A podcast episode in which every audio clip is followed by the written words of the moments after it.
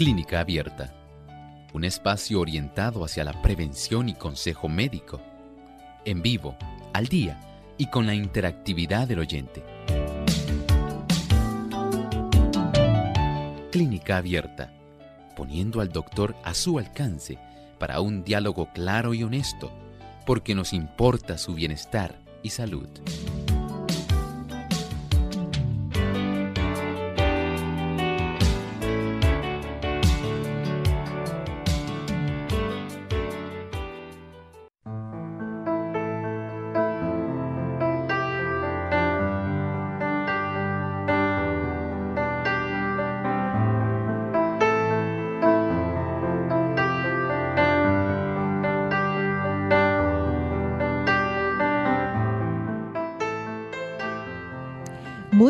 Días y bienvenidos a esta edición de Clínica Abierta. Agradecemos la sintonía que nos brindan y esperamos que puedan disfrutar del programa de hoy en el que ustedes pueden también participar haciendo sus preguntas y consultas. Así es que ya estamos listas para recibir sus llamadas.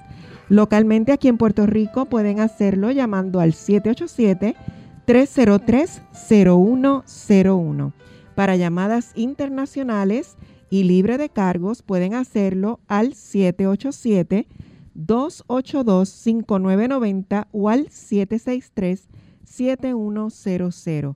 Si nos llama desde los Estados Unidos, lo pueden hacer a través del 1866-920-9765. También pueden comunicarse eh, entrando a nuestra página web radiosol.org. Allí puede conectarse en vivo en nuestro chat. Y en Facebook, en Facebook nos puede eh, conseguir en la página de Radio Sol 98.3.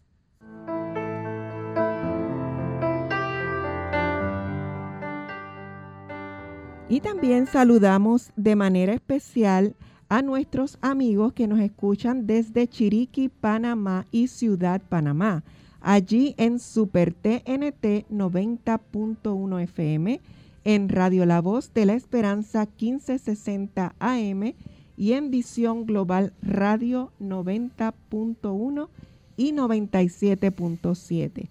También en Perú, allá en Nuevo Tiempo 780 AM en Juliaca y por Radio Estéreo A 102.9 FM y en Uruguay saludamos a nuestros amigos allá en Radio La Voz de la Esperanza 97.5 FM y en FM Norte 102.3 en Tacuarembo, Uruguay. Sean todos muy bienvenidos y también queremos saludar a nuestro doctor Elmo Rodríguez. ¿Cómo se encuentra en el día de hoy, doctor? Muy bien, Sheila. ¿Y Sheila cómo se encuentra? Gracias a Dios, muy bien. Qué bueno, saludamos a nuestro equipo técnico de trabajo aquí en nuestra emisora WZL 98.3 FM y con mucho cariño también a todos los amigos que todos los días nos dan la oportunidad de estar en contacto, ¿sí?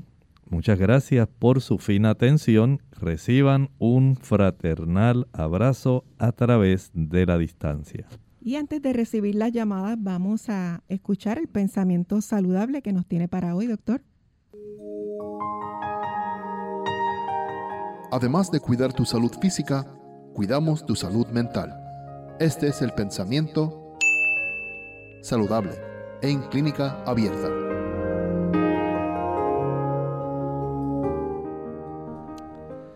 Para tener buena salud debemos tener buena sangre, pues la sangre es la corriente de la vida. Repara los desgastes y nutre el cuerpo. Provista de los elementos convenientes y purificada y vitalizada por el contacto con el aire puro, da vida y vigor a todas las partes del organismo. Cuanto más perfecta sea la circulación, mejor cumplida quedará aquella función. ¿Ha pensado usted en la importancia en que usted pueda tener buena sangre circulando dentro de sus arterias y venas. Sí, es conveniente para usted, especialmente si usted desea la salud, porque lamentablemente en los casos de enfermedad sabemos que la sangre puede estar con una pobre circulación o sencillamente no estar muy bien oxigenada o no tener todos los nutrimentos necesarios para la reparación del desgaste de cada uno de los diferentes órganos, sistemas, células de nuestro cuerpo. Gracias a esa bendición de tener una buena circulación, prácticamente se nos garantiza que nos dará una buena salud. Por lo tanto, siéntese con detenimiento, piense un momento ¿Tengo yo una buena circulación? ¿O sencillamente, aunque yo no la puedo ver, pienso que es algo normal que todo el mundo la tenga así? Pues sepa que no. Hay que trabajar para tener una buena circulación, el ejercicio físico que activa la sangre, que le da al corazón un mayor impulso para que impulse a su vez la sangre con una mayor eficiencia. Los pulmones, para que puedan oxigenar adecuadamente nuestro sistema digestivo para que pueda absorber de el intestino aquellos nutrimentos, macronutrientes, micronutrientes, fitoquímicos, antioxidantes, vitaminas, minerales para nuestro beneficio. El sueño para una buena reparación de aquellas sustancias que son perjudiciales. Note que todo esto es esencial. Piense en esto y evite contaminar su sangre con sustancias como el alcohol, el tabaco, el café y todo aquello que pueda convertirse en una toxina. Hay salud aguardándole. Solamente necesita que usted entienda y realice aquellos cambios que son necesarios. Agradecemos este buen consejo y con esto en mente vamos a recibir la primera llamada que la hace Ángela desde Moca. Buenos días, Ángela. Buenos días, Dios le bendiga. Mire, es que yo quiero preguntar al médico porque yo salí con el tiroide un poco alto y ahora salí con tiroide bajito. Yo quiero saber si el mismo medicamento que yo me tomé cuando estaba alta me lo puedo seguir tomando ahora que está bajito y que si que la doctora me dice que yo tengo que ver tres, tres pastillas al día yo nunca he sabido de que yo tenga que ver tres pastillas, solo una en ayuna. Yo quiero saber eso, a ver si yo puedo tomarla así bajita o cuántos medicamentos puedo beber al día. Muchas gracias por hacernos su pregunta. Mire, hay que considerar varios asuntos. Número uno, las personas llaman, me salió la tiroides alta cuando el nivel de hormona estimuladora de la tiroides se eleva. Mientras más elevado esté ese número, eso nos indica que el cuerpo tiene una función tiroidea que no está haciendo su función adecuadamente. Y hay entonces que estimular a la tiroides para que eso ocurra. Y esa hormona estimuladora es la evidencia, mientras más elevada esté, de que la tiroides no está haciendo caso que está en una condición de hipotiroidismo. Por lo tanto, ahí se le ha provisto a usted, de acuerdo a lo que usted nos está relatando, un medicamento que muy probablemente es la levotiroxina. Ese medicamento, el médico debe ajustarlo de acuerdo a cómo usted ha tenido la cifra de su hormona estimuladora de la tiroides en las últimas ocasiones. Eso hace, según usted nos está relatando, que ésta pueda reducir la cifra de esa hormona estimuladora, lo cual nos indica que comienza a despertar, podemos decir así, la tiroides para que funcione mejor. Y el médico debe ajustarlo para que esa cifra esté aproximadamente entre 0.3 hasta 3.0. el rango en el cual debe mantenerse para que se considere normal debe estar en ese tipo de parámetro. Y en esa situación, entonces, el médico recomienda, mm, tal vez, no sé si usted está usando 75 microgramos, que se pueda variar, puede reducirse o puede aumentarse de acuerdo a su necesidad. Es muy probable que en su caso la deba reducir ¿A cuánto? Eso depende de la cifra que usted esté mostrando en su laboratorio, en su estudio, en su análisis sanguíneo. Llévele eso al médico. No se ponga usted a tratar de adivinar cómo le va a hacer. Deje que el médico vea eso. Si usted tiene dudas respecto al manejo, saque una cita con un endocrinólogo. Saludamos entonces a nuestra amiga de eh, San Sebastián, Natividad. Buenos días. Buenos días, mi amor. Adelante. Mira, mi pregunta al doctor es que yo tengo la, la de, los tobillos hacia la planta bajo los pies, que ese es un adormimiento que tengo, que no puedo casi caminar ni ponerme los zapatos y, y, como, si estuviera calando los pies, los pies, no, no, es así no puedo poner zapatos. ¿Qué yo puedo usar? ¿Qué, ¿Qué tratamiento me podría dar para yo pues, utilizarlo?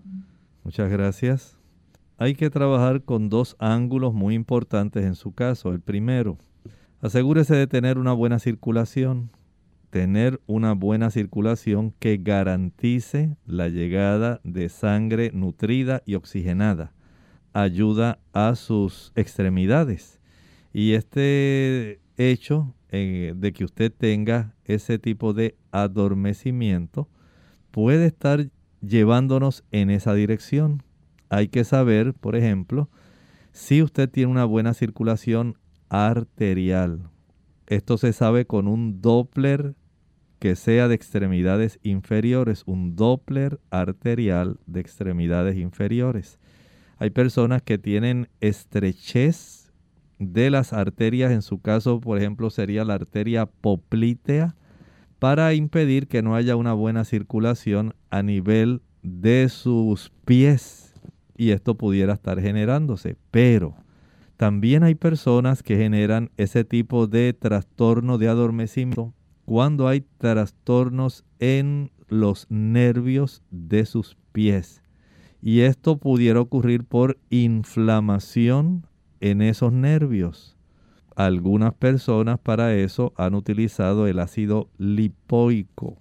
Ese ácido lipoico ayuda a este tipo de situación pero primero verifique si usted tiene una situación que proviene de su sistema nervioso o de su circulación. Vamos a hacer nuestra primera pausa y continuamos aquí en Clínica Abierta. Regresamos. ¿Cuándo se trata de un ataque al corazón? Hola, les habla Gloria Rojas con la edición de hoy de Segunda Juventud en la Radio, auspiciada por AARP. Hace unos años mi mamá estaba parada en mi cocina y se quejó de un dolorcito en el pecho, pero insistía que no era nada. Llamamos al 911, llegaron la policía, los bomberos y por último la ambulancia. Sí, era un ataque al corazón. Pudo haber muerto por no querer molestar a nadie. Así somos. La Asociación Americana del Corazón tiene un folleto que explica claramente cuándo el dolorcito en el pecho es simplemente un dolorcito y cuándo es un ataque al corazón. Un malestar en medio del pecho que dura más de unos minutos o que se va y vuelve, quizás acompañado por una presión incómoda. El dolor que se extiende al hombro y al brazo, quizás a la espalda, al cuello o a la mandíbula o al estómago. Sudores, dificultad para respirar, náusea, mareo. Todos estos síntomas, o solo algunos de ellos, pueden indicar que se trata de un ataque y no se debe esperar.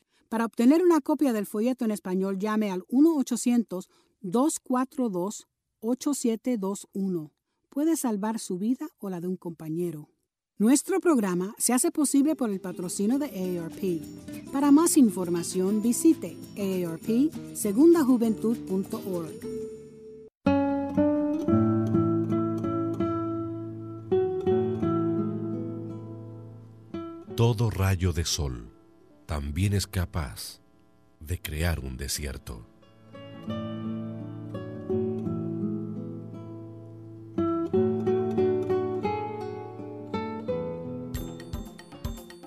La papaya es una fruta muy peculiar y rica en vitaminas. Su ingesta favorece la digestión de las proteínas. Además, tiene muy pocas calorías Comerla a mordiscos ejerce una acción blanqueadora sobre los dientes. También protege la piel del envejecimiento producido por las radiaciones solares.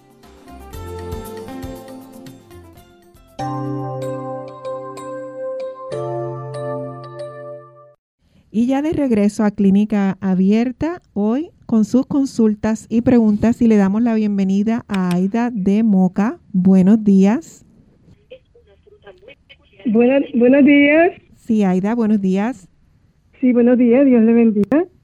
Mire, le voy a hacer una preguntita al doctor. Es que recomienda para una persona que están saliendo hemorroides y cuando va al baño le causa mucho, mucho dolor porque se siente que esa, esa parte está inflamada. Además, como que las hemorroides están un poquito fuera y molestan, son incómodas. Le escucho por el radio.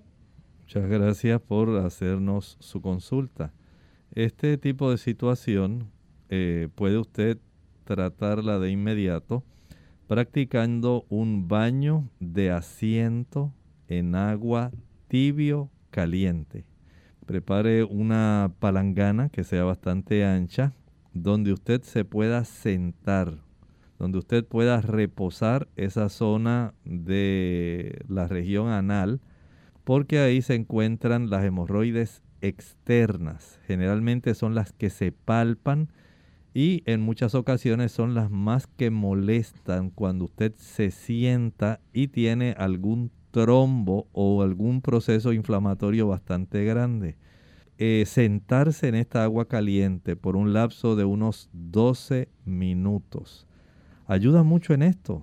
También es útil, por ejemplo, al finalizar de practicar ese tipo de baño de asiento en agua tibio caliente después durante 12 minutos, aplique posterior a esto en la durante el día Aplique pulpa de sábila pura. Usted puede licuar una penca, una pala, una hoja de sábila y aplicar ese tipo de líquido. No le añada agua, solamente licúe la pulpa de la sábila, el cristal, lo transparente. Y esto lo va a aplicar varias veces al día, especialmente después de hacer el baño de asiento y después de cualquier movimiento intestinal. Si usted finalizó de evacuar, lave con mucho cuidado esa zona, que esté bien limpia y después aplique la pulpa de sábila pura. En la noche antes de acostarse, aplique el contenido de una cápsula de vitamina E. Ese contenido es líquido y va a ayudar para que usted pueda tener mucha mejoría, reduciendo la inflamación y la molestia. Por supuesto, no pretenda que esto va a desaparecer en un o dos días. Esto puede demorar cerca de siete días en lo que usted ve el alivio. Trate también de evitar el estreñimiento. Mientras más dificultad tenga usted para evacuar, más fácilmente desarrollará este problema de inflamación en las hemorroides. Nos llama María desde Aguadilla. Buenos días. Buenos días doctor, bendiciones. Eh, mi preguntita es, yo llegué de Perú y allá yo conseguí la maca roja. ¿Qué diferencia hay entre la maca regular o la maca negra y para qué funciona en el cuerpo y cómo ingerirla?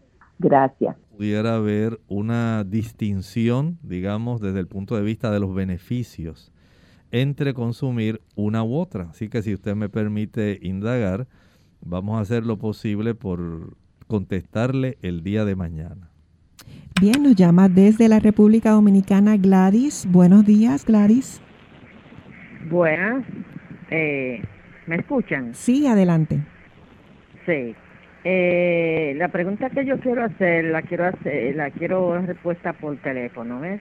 Eh, yo quiero saber cuáles son los beneficios del ácido graso DHA en los neurotransmisores, específicamente en la acetilcolina. Escucho por el teléfono.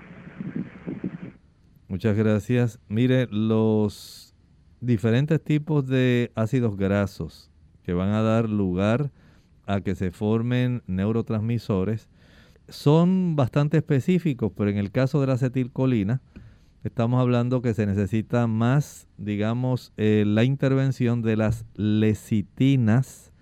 Las lecitinas son tipos de ácidos grasos especiales. Podemos decir son fosfolípidos.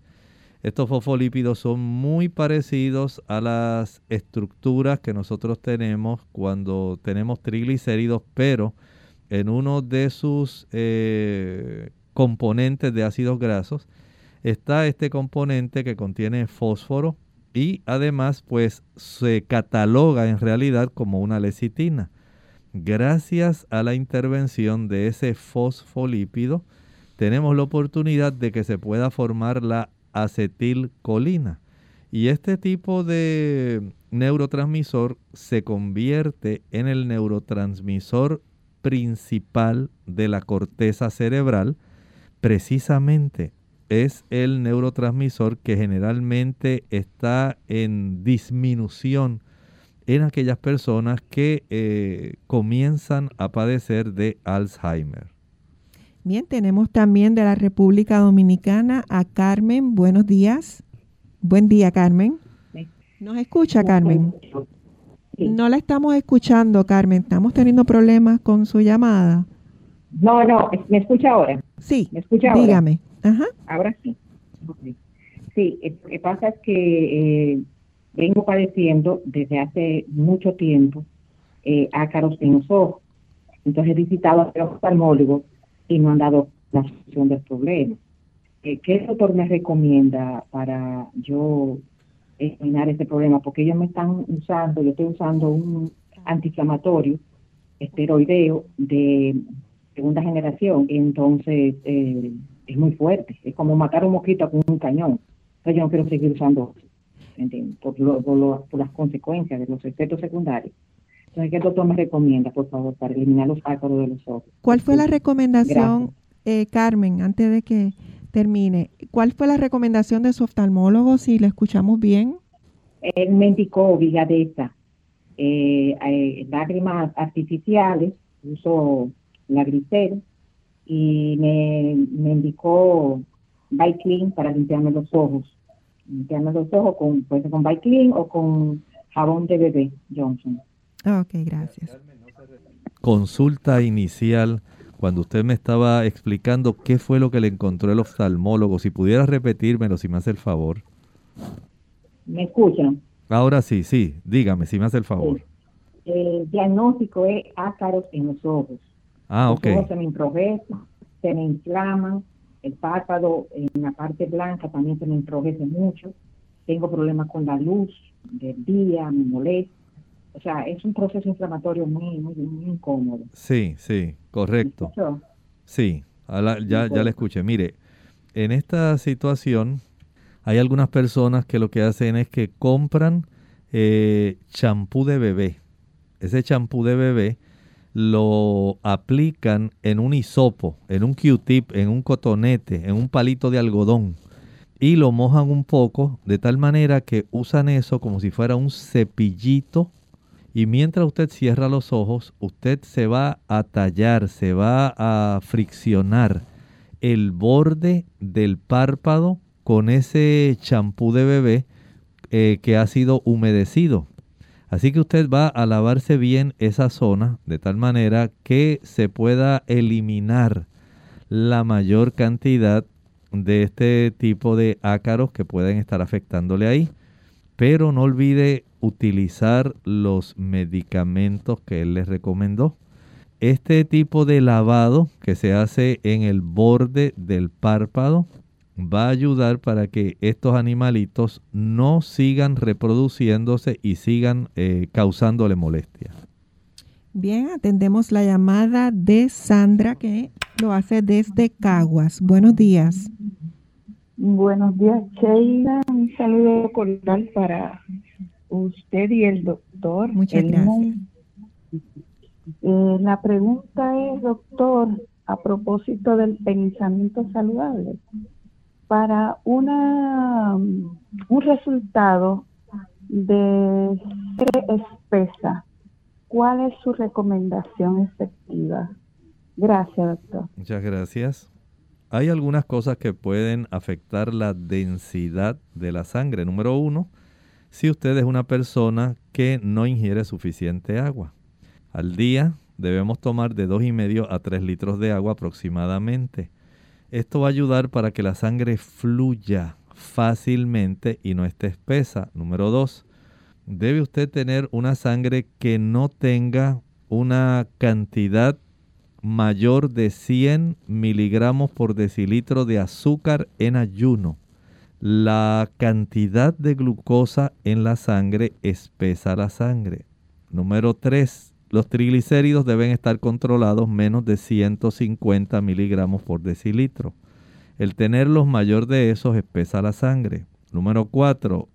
La cantidad de colesterol total debe estar menor de 180 miligramos por decilitro más de esa cantidad colabora aumentando la densidad de la sangre. Número 5. Recuerde que tener una hemoglobina que esté dentro de un parámetro menor de 14 gramos le ayuda a conservar una, una sangre más fluida. Ya cuando las personas tienen 15, 16, ya entonces estamos lidiando con una situación también donde hay una mayor densidad de la sangre. Si la persona eh, está deshidratada, si la persona no ingiere una cantidad adecuada de líquido, esta generalmente es la causa número uno. Pero si usted comienza a ingerir suficiente agua, control del azúcar, control de triglicéridos, control del colesterol, una cifra adecuada de hemoglobina y evitar la deshidratación, generalmente usted va a tener una sangre que tenga una buena densidad. Hacemos nuestra segunda pausa y al regreso vamos a seguir con sus consultas y preguntas.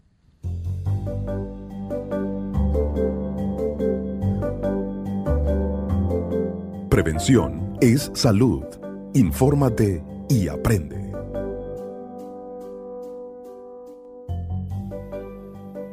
Al despertar, tómate dos vasos de esto. Quiero compartir contigo un consejo que nos puede ayudar a enfrentar el día con energía y felicidad.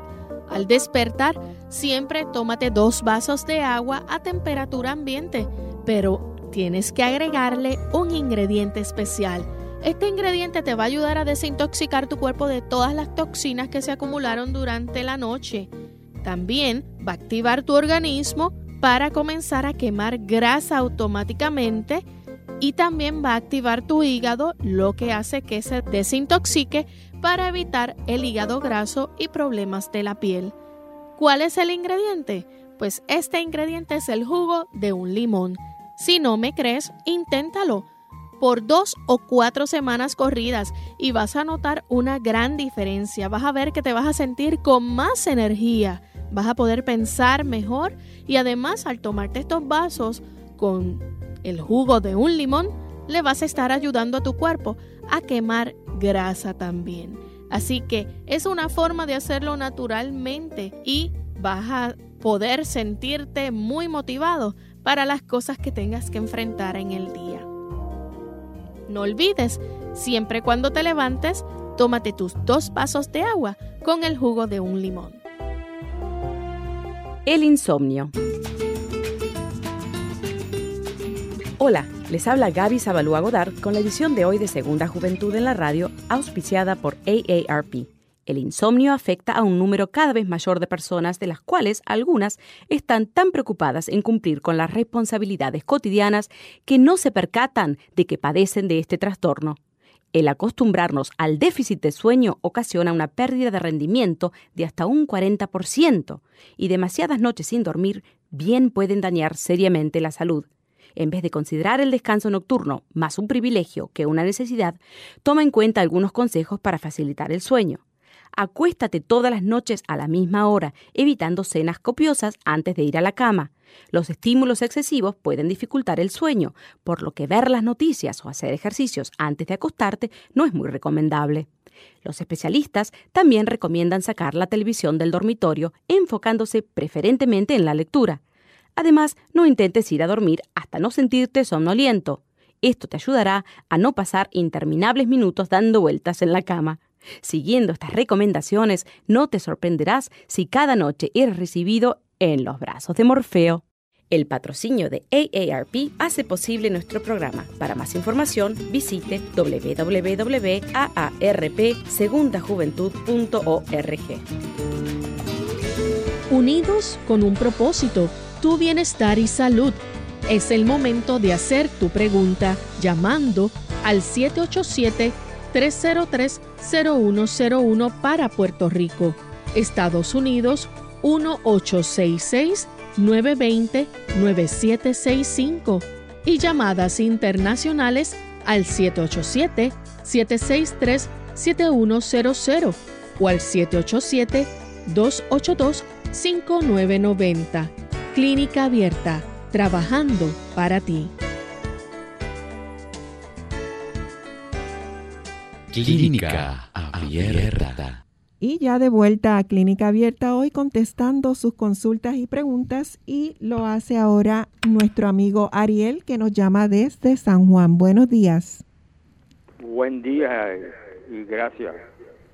Este, ¿usted podría eh, decirme sobre el neurotransmisor ese que acaba de mencionar que evita el Alzheimer? Eh, ¿Qué alimentos se encuentra? Si viene en suplemento y me lo podría deletrar lentamente para escribirlo. ¿Cómo no? Mire, ese tipo de producto usted mismo lo produce, todos lo producimos.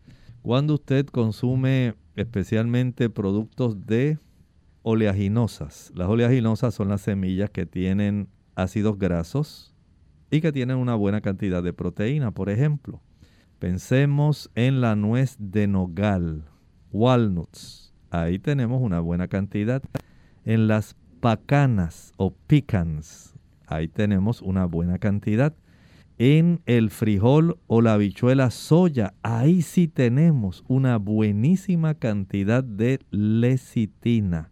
Usted no va a encontrar necesariamente acetilcolina en ningún producto directamente.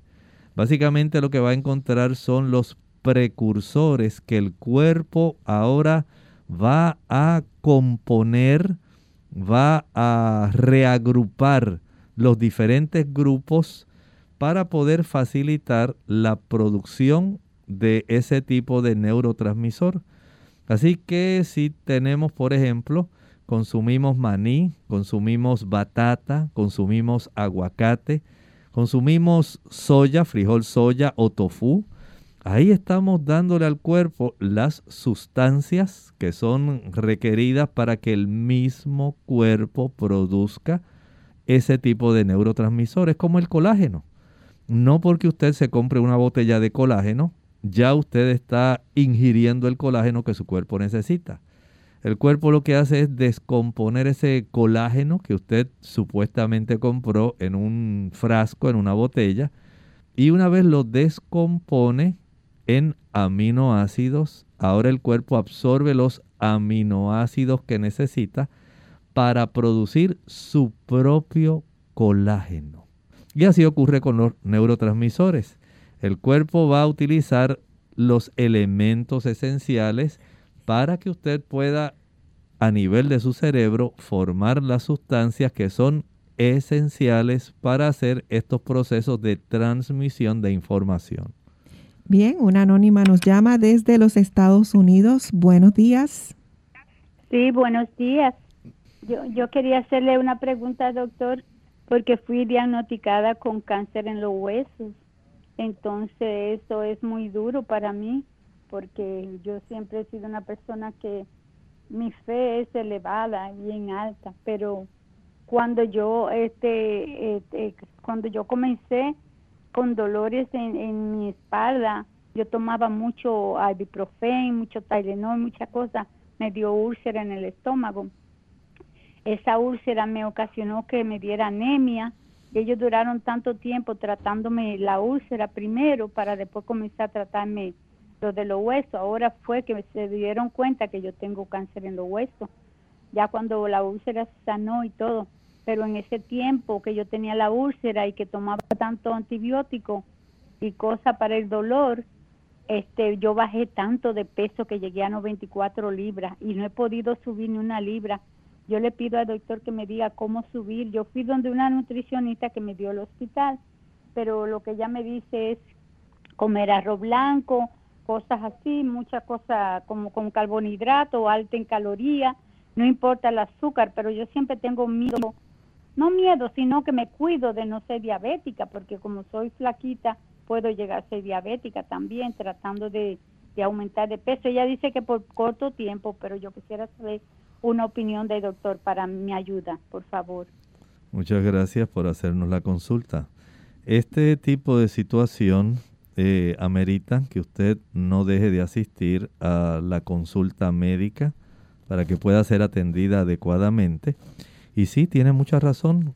El hecho de que se hayan utilizado antibióticos por mucho tiempo, esto tiene un efecto que puede trastornar la médula ósea. Sí es cierto que los antibióticos tienen utilidad, pero también es cierto que tienen efectos adversos y la cantidad, la potencia de los antibióticos, el tipo de antibióticos y el tiempo que se hayan estado utilizando, en su caso, pueden haber afectado la médula ósea y de esta manera ahora usted tiene este tipo de trastorno en su médula ósea. Esta situación le va a requerir ahora el que usted pueda ayudarse. Más que comenzar pensando directamente en aumentar peso, que sí sería útil, debe pensar en brindarle a su cuerpo una buena cantidad de antioxidantes. Y los antioxidantes son abundantes en dos lugares, en las frutas y en los vegetales. Si usted puede preparar jugo de vegetales, como por ejemplo en la licuadora o en la máquina de extraer jugos, añadir digamos una remolacha, una zanahoria, un pepino o pepinillo, un limón, el jugo de un limón, añadir dos o tres tallos de apio, luego añadir a esto algunos, algunas hojas de repollo, un rábano, un, digamos, pudiera ser útil también un espárrago, un tallo de espárrago pudiera ser muy útil, algunos arbolitos o inflorescencias de brócoli y de coliflor y un puñado de espinacas. Todo esto lo puede mezclar con taza y media de agua y una vez lo licúe, proceda a colar con un colador de tela. Una vez ya tenga ese jugo, digamos si obtuvo 12 onzas, va a hacer tres tomas de 4 onzas, 4 onzas al finalizar de desayunar, 4 onzas de ese jugo al finalizar de almorzar, 4 onzas de ese jugo al finalizar de cenar. Todos los días, todos los días. Además de eso ahora, si va a comer, por ejemplo, pasta, que sea una pasta integral. La pasta le ayuda para que usted obtenga una mayor cantidad de calorías. Las nueces, las almendras, el aguacate, el maní, eh, el ajonjolí, las avellanas, la nuez de Brasil, todas ellas le van a brindar una buena cantidad de calorías a expensas de los ácidos grasos de buena calidad. El uso del arroz integral es muy adecuado para usted. Eso le va a ayudar. Los cereales integrales, la proteína que proviene de las legumbres, estamos hablando de los frijoles, habichuelas blancas, negras, pintas rojas, lentejas, garbanzos, gandules, habas, arvejas, chícharos, menestra ahí usted tiene todos los elementos que necesita para que su cuerpo vaya ahora de una manera progresiva, teniendo el beneficio de recibir todos los nutrimentos para poder reparar y poder facilitar el que usted comience a tener una mayor cantidad de calorías que son a fin de cuentas las que más van a requerirse para que usted aumente peso. Bien, recibimos la llamada de Gloria desde Trujillo Alto. Buenos días. buenos días, doctor. Este, eh, gracias a por usted, por su programa. Mientras estaba en el programa, mi hija me llama de Kentucky. Entonces, eh, fui a ver la doctora entonces, porque ella tiene un problema de menstruación eh, y lo tenía desde acá también. a veces está este, como ahora, estuvo de febrero hasta mayo, sí, eh, y en mayo ahora menstruó, pero solo dos días.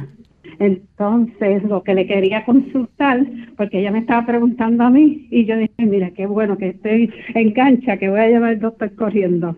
Entonces, este me dice que la doctora le, le recetó una pastilla, y ese es lo que ella me estaba preguntando, pero como yo tampoco sé, eh, quiero que usted nos, nos pueda informar sobre esto. Ella le recetó una pastilla diaria de 500 miligramos, melformin, melformin.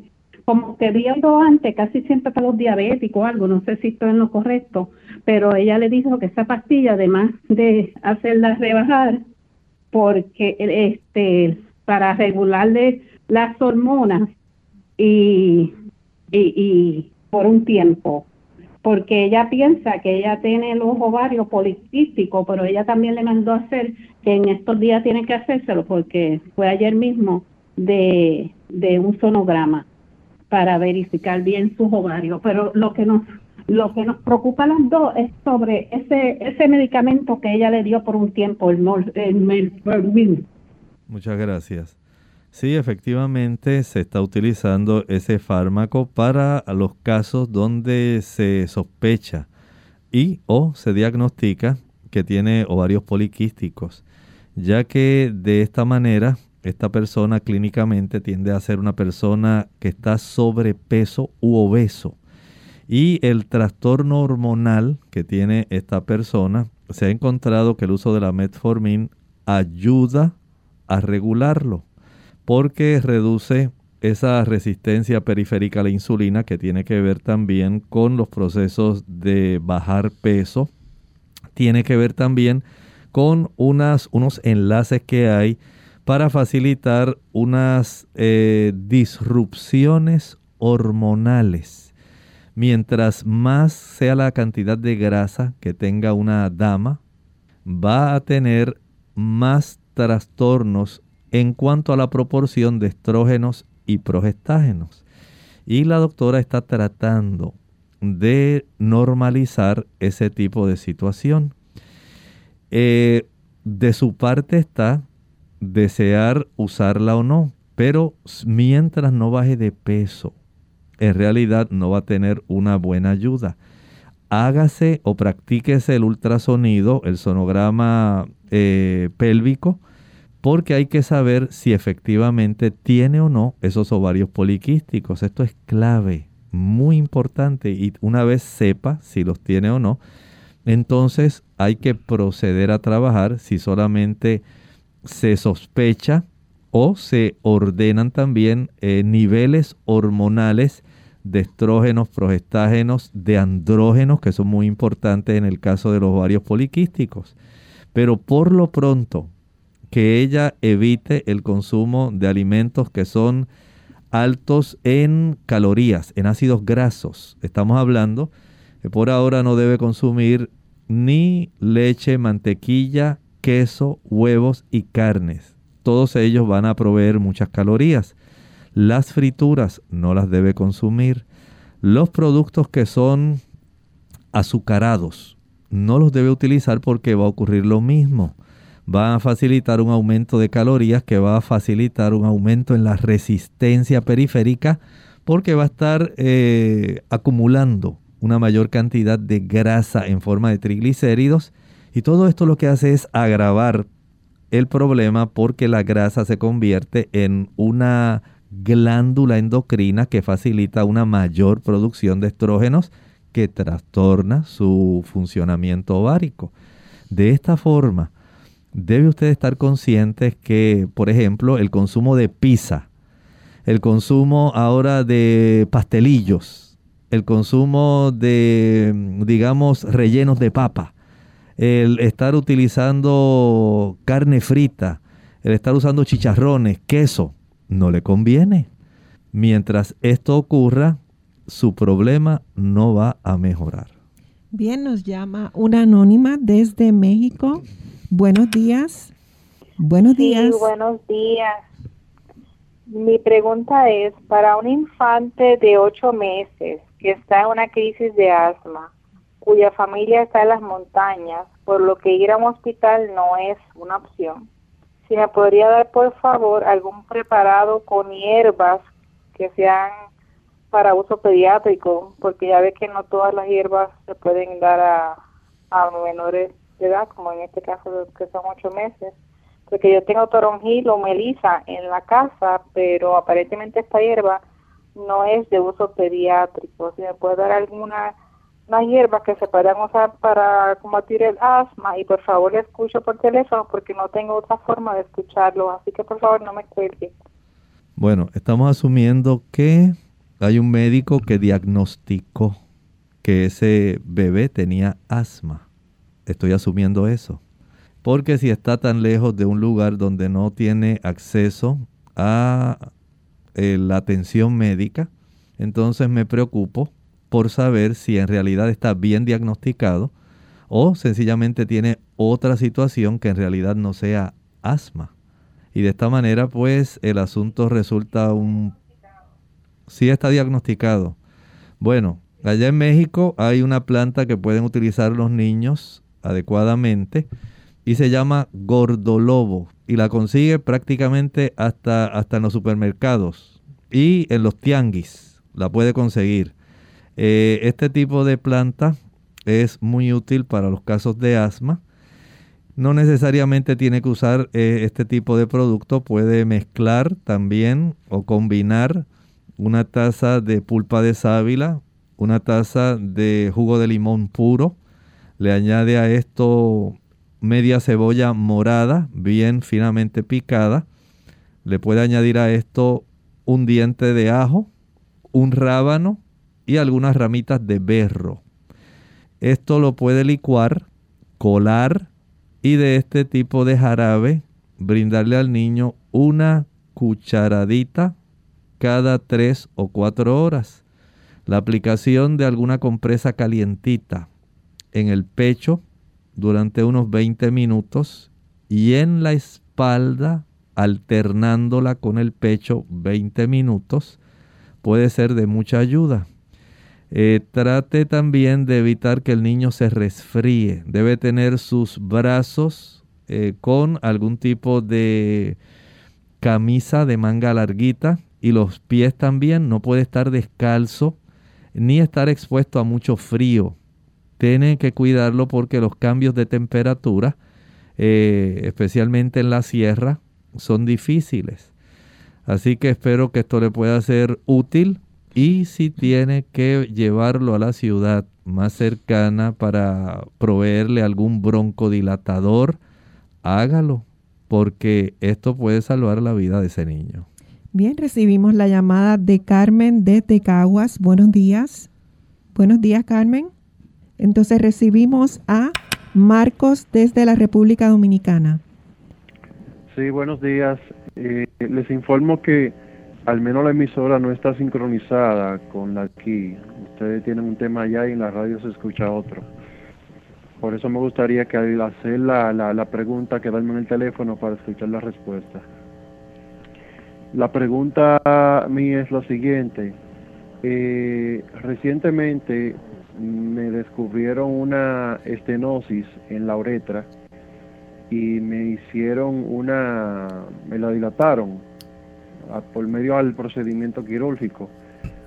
Ya eso hace como dos meses y yo siento que la uretra está volviendo para atrás, está reduciendo el, caño de la orina.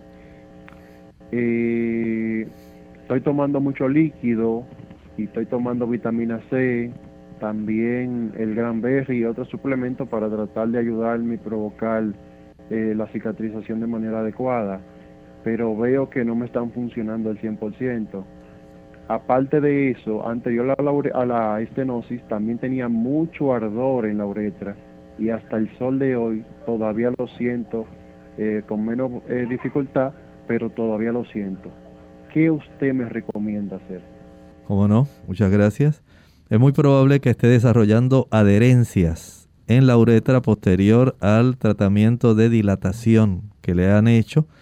Es probable que deba ir a un urólogo que tenga la oportunidad de tener un equipo láser que le pueda ayudar para romper esas adherencias y tratar de que la uretra eh, del pene, que aparentemente es la que está más afectada, pueda entonces tener esa oportunidad de estar más dilatada y facilite el que usted pueda orinar con una mayor facilidad, porque no hay algún producto natural que impida el desarrollo de esas adherencias. Tenemos a Nelly que nos llama desde Aguadilla. Buenos días. Dios bendiga.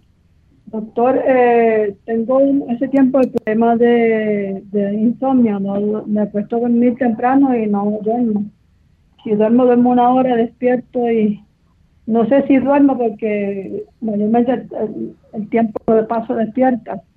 Eh, he tomado melatonina y me ha dado dolor de cabeza, el, el, ay, la manzanilla con la valeriana y, y el naranjo que, me, usted me dio eh, me da dolor de cabeza por el por la valeriana, si, le echo valeriana me da dolor de cabeza y aún así pues no puedo dormir todavía, a ver qué puedo hacer.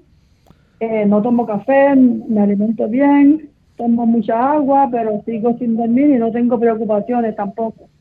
A ver qué me puede decir acerca de eso y qué me puede añadir a la manzanilla y al naranjo en vez de la valeriana. Gracias. Muchas gracias. Recuerde que también el ejercitarse cada día, vaya a ejercitarse una hora al sol después que desayune y una hora a las 4 de la tarde. En cada una de las ocasiones cargue en cada mano una pesa o una mancuerna de 2 o 3 libras. Eso le va a ayudar muchísimo. También, en lugar de utilizar eh, la valeriana, combine, puede utilizar la hoja de la parcha, pasiflora incarnata, parchita. Este tipo de producto es excelente cuando usted lo combina con naranjo, la cáscara del naranjo o la hoja del naranjo y con la manzanilla. Y estoy seguro que no le va a dar dolor de cabeza. Así que le deseo mucho éxito. Bien, y finalizamos eh, esta sección de llamadas con Paula desde Estados Unidos. Buenos días. Buenos días, muchas gracias. Este, acabo de recibir un diagnóstico de que tengo colesterol alto.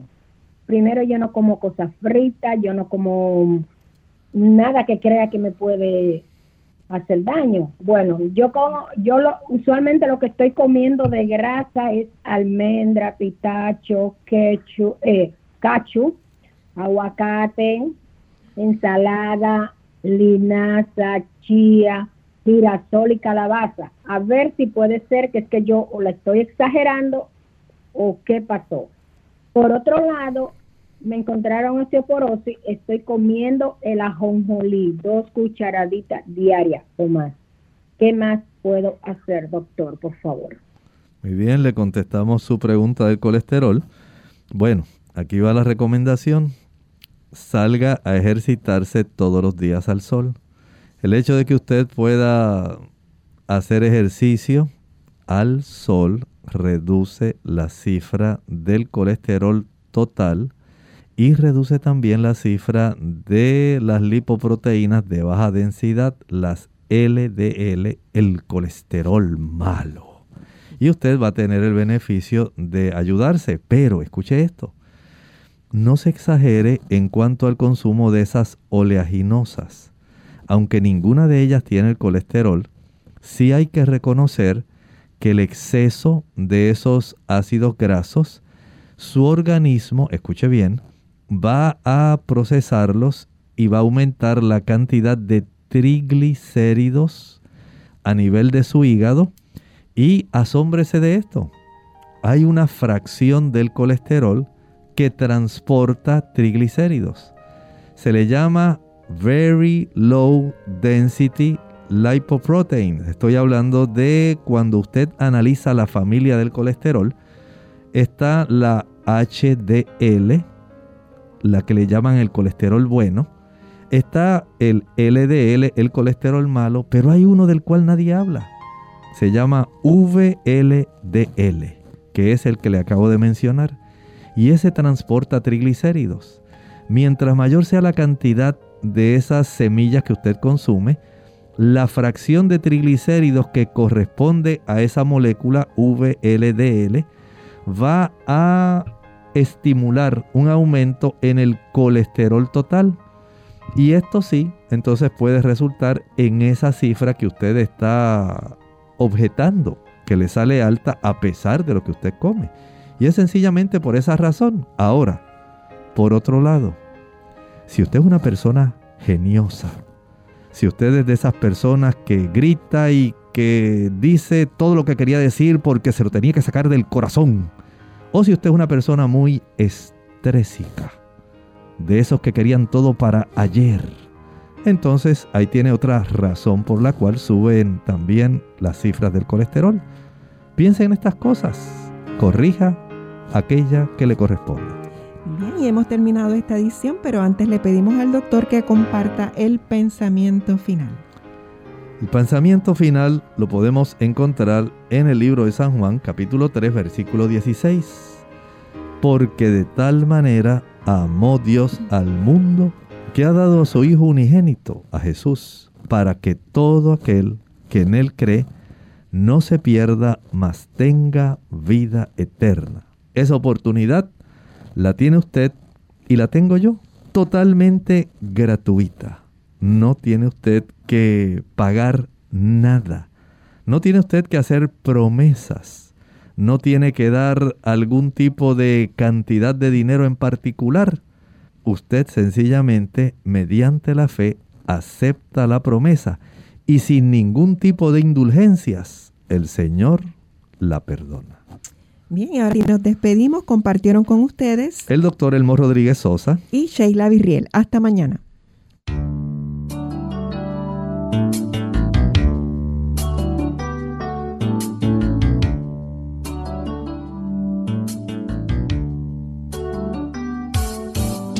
Clínica Abierta. No es nuestra intención sustituir el diagnóstico médico antes de poner en práctica cualquier consejo brindado en este programa, usted debe consultar con su médico. Hasta la próxima.